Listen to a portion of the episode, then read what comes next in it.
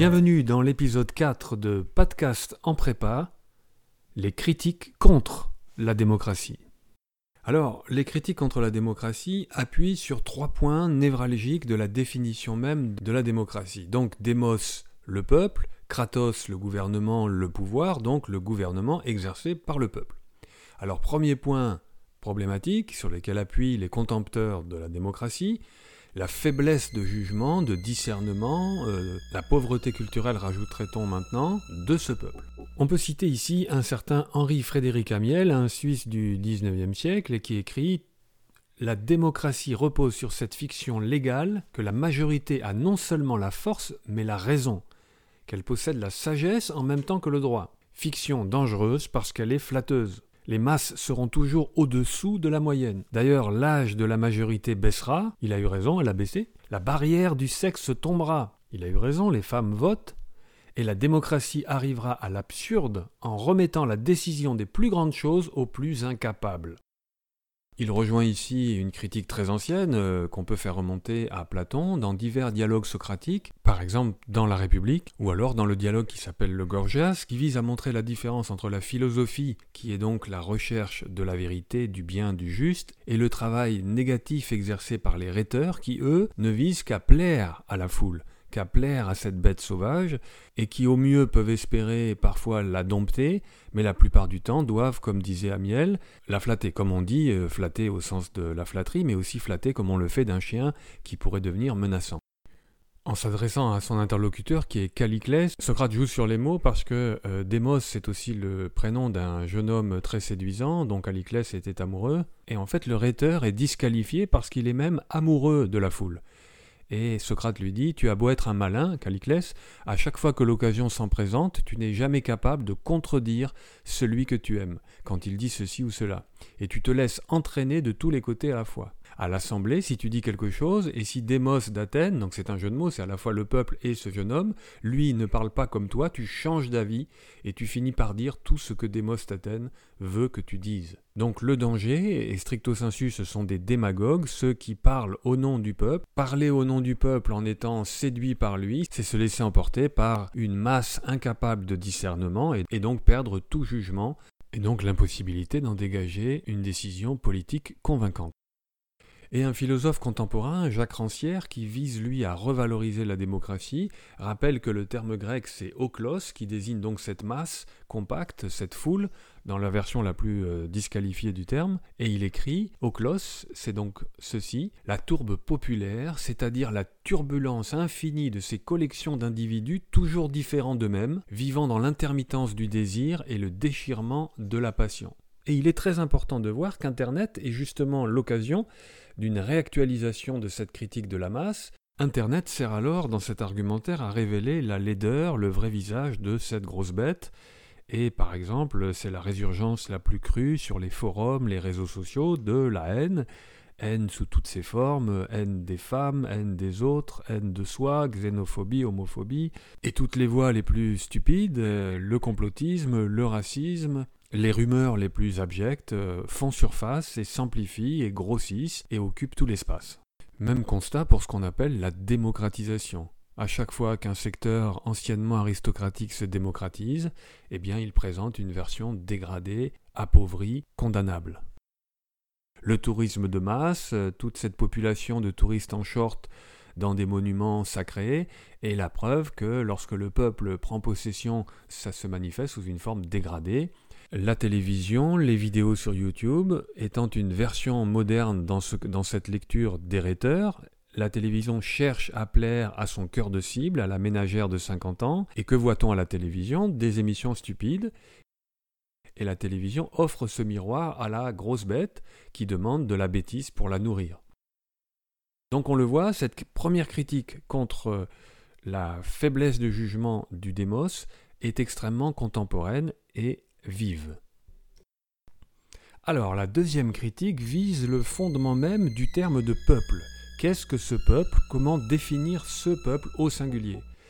Paul Valéry faisait remarquer par exemple que le mot peuple désigne tantôt la totalité indistincte, c'est l'espoir d'un peuple uni qui parle d'une voix, mais il ajoute indistincte et jamais présente nulle part. Tantôt le plus grand nombre, opposé au nombre restreint des individus plus fortunés ou plus cultivés. Et donc ça réactive ce que l'on a vu précédemment de la première critique qui est que eh bien, le peuple c'est le gros populace, c'est le peuple bête, et cette partie-là ne peut en aucun cas prendre des décisions sages. Et justement, troisième critique consécutive à la précédente, ne pouvant définir ce qu'est le peuple, il est encore plus délicat de déterminer ce qu'il veut. Or, dans les textes constitutionnels, c'est le peuple qui parle, c'est le peuple qui décide. Par exemple, le préambule de la Constitution de 1958 commence ainsi Le peuple français proclame solennellement. Alors, pour répondre à toutes ces apories, ces contradictions de la démocratie, je pense qu'on peut dégager deux solutions. La première, que l'on peut qualifier d'universalisation. On reviendra sur la question de savoir si la démocratie est universalisable ou non, ce sera l'objet d'un épisode prochain. Mais ici, l'universalisation, c'est un effort pour justement construire ce que peut être un peuple, et donc répondre à la critique qu'il est impossible de le définir. Jean-Jacques Rousseau, dans le discours sur l'origine et les fondements de l'inégalité parmi les hommes, fait un sort particulier à un sentiment fondamental qui est la pitié. Et cette pitié, non seulement elle réunit les hommes, mais elle réunit tout le vivant, et euh, de manière prémonitoire par rapport à une sensibilité moderne, il évoque justement le fait que c'est le même phénomène chez les animaux, et il décrit comment un cheval ne passe pas à côté d'un animal mort sans répugnance. Tel est le pur mouvement de la nature, antérieur à toute réflexion, telle est la force de la pitié naturelle que les mœurs les plus dépravées ont encore peine à détruire. Alors ici, c'est très très important ce fondement parce qu'il est antérieur à la raison. C'est-à-dire que bien sûr, la raison va ensuite faire que nous sommes euh, des êtres humains et non des animaux, mais ce socle naturel que nous avons en nous est un guide. Et il suffit donc de se laisser guider par ce sentiment naturel universel. Avec l'expérience que nous avons de l'histoire moderne, on pourrait juger un peu naïve euh, cette fois dans ce, ce verrou moral de la pitié, mais je vais prendre justement la pire période, euh, la période de l'Allemagne nazie, et signaler, par exemple, dans un très beau livre qui s'appelle Ainsi fragile vernis d'humanité, Michel Terestchenko montre, en s'appuyant sur des archives, que des soldats de l'armée nazie ont dû, pour abattre des civils d'une balle dans la tête, faire appel à des drogues, à l'alcool, pour surmonter une réticence et euh, une révolte devant le scandale qui leur était demandé. Et cela malgré la propagande du régime nazi, qui faisait de l'autre non pas un autre, un semblable, mais un animal, voire pire, un parasite qu'il fallait éliminer. Et cela rappelle l'inquiétude que l'on peut ressentir devant l'accoutumance, c'est même pas la banalisation, mais l'accoutumance aux images violentes, parce que s'habituer à des images violentes peut être une façon de se préparer à faire sauter ce verrou moral. Alors, ce sentiment de la pitié pour Rousseau créait une unité qui permettait un rapprochement universel des hommes et la constitution d'un peuple, par-delà les différences par un passage de degré en abolissant les différences de nature entre les citoyens, mais 30 ans plus tard, Emmanuel Kant va conceptualiser le rôle de cet universel à la fois pour la pensée, pour le partage de la pensée et pour la constitution d'un peuple. En effet, dans euh, Was ist Aufklärung, qu'est-ce que les Lumières? Il va prôner l'usage public de la raison dans tous les domaines, la sortie de la minorité pour les hommes, le fait qu'il faille communiquer au public euh, ses pensées pour créer un débat et un progrès collectif par la raison. Et ainsi, il dessine le projet des Lumières, qui est donc cette sortie du préjugé pour entrer dans la constitution d'un consensus, d'un débat public et de l'émergence de la vérité assumée par tous. Ce qui est très important, c'est de voir que dans la critique de la faculté de juger, par exemple, euh, Kant va poser trois maximes. Il faut penser par soi-même, penser en accord avec soi-même, et il intercale entre les deux une autre maxime qui est penser en se mettant à la place de tout autre. Et voilà comment Kant articule la raison et la pensée avec cette dimension universelle de l'humanité. Il n'y a pas de raison sans cette universalisation sans cette mise en commun, sans cet usage public de la raison, sans cet effort d'une pensée élargie. Et donc voilà, le projet des Lumières permettent que ce discernement et cette décision collective soient la meilleure possible, influencée qu'elle l'est par la pensée des autres.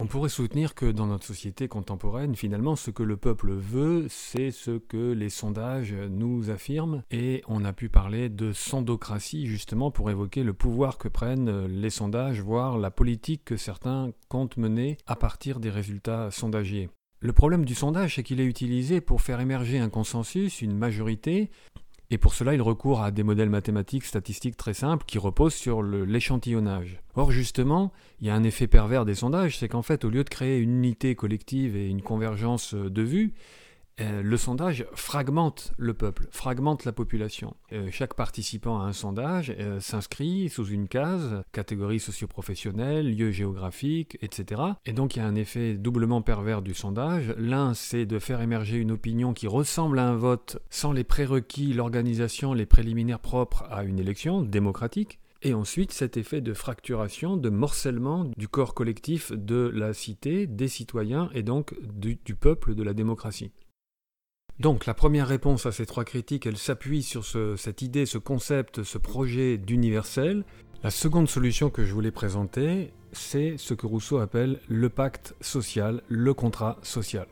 Il s'agit de résoudre le paradoxe d'une multitude de volontés individuelles qui justement non seulement fragmentent mais empêchent le peuple de parler d'une voix, et la proposition de Rousseau, c'est que chacun mette en commun sa personne et sa puissance sous la suprême direction de la volonté générale. Alors cette volonté générale, ce n'est pas la somme de la volonté de tous, c'est au contraire l'émergence d'une parole collective qui procède d'un renoncement à la liberté individuelle. Le citoyen consent à toutes les lois, même à celles qu'on passe malgré lui, et même à celles qui le punissent quand il ose en violer une la volonté constante de tous les membres de l'État est la volonté générale. C'est par elle qu'ils sont citoyens et libres. Autrement dit, pour Rousseau, il n'y a pas de liberté collective en société, de liberté politique, en dehors de cette volonté générale qu'il faut donc faire advenir. Et donc ce sera l'objet du pacte social. L'association civile, c'est un acte volontaire, tout homme décidant librement d'y adhérer. Et justement pour Rousseau, ils prennent collectivement le nom de peuple citoyens en tant qu'ils participent à l'autorité souveraine et sujets en tant qu'ils sont soumis aux lois de l'État. Cette idée évoque un peu la vision freudienne de la vie en société, de la vie dans la civilisation, c'est-à-dire l'obligation de renoncer aux pulsions, à la fois pour supporter cette vie collective, mais aussi pour la rendre euh, supportable. Il suffit donc d'avoir associé le démos et le kratos pour faire surgir trois points névralgiques, trois points fragiles de ce concept un peu chimérique, et il faudra retenir cette idée que la démocratie est toujours inconfortable, toujours une hybridation, et en tant que telle sujette à la critique, mais aussi pour cela porteuse d'utopie et d'espoir.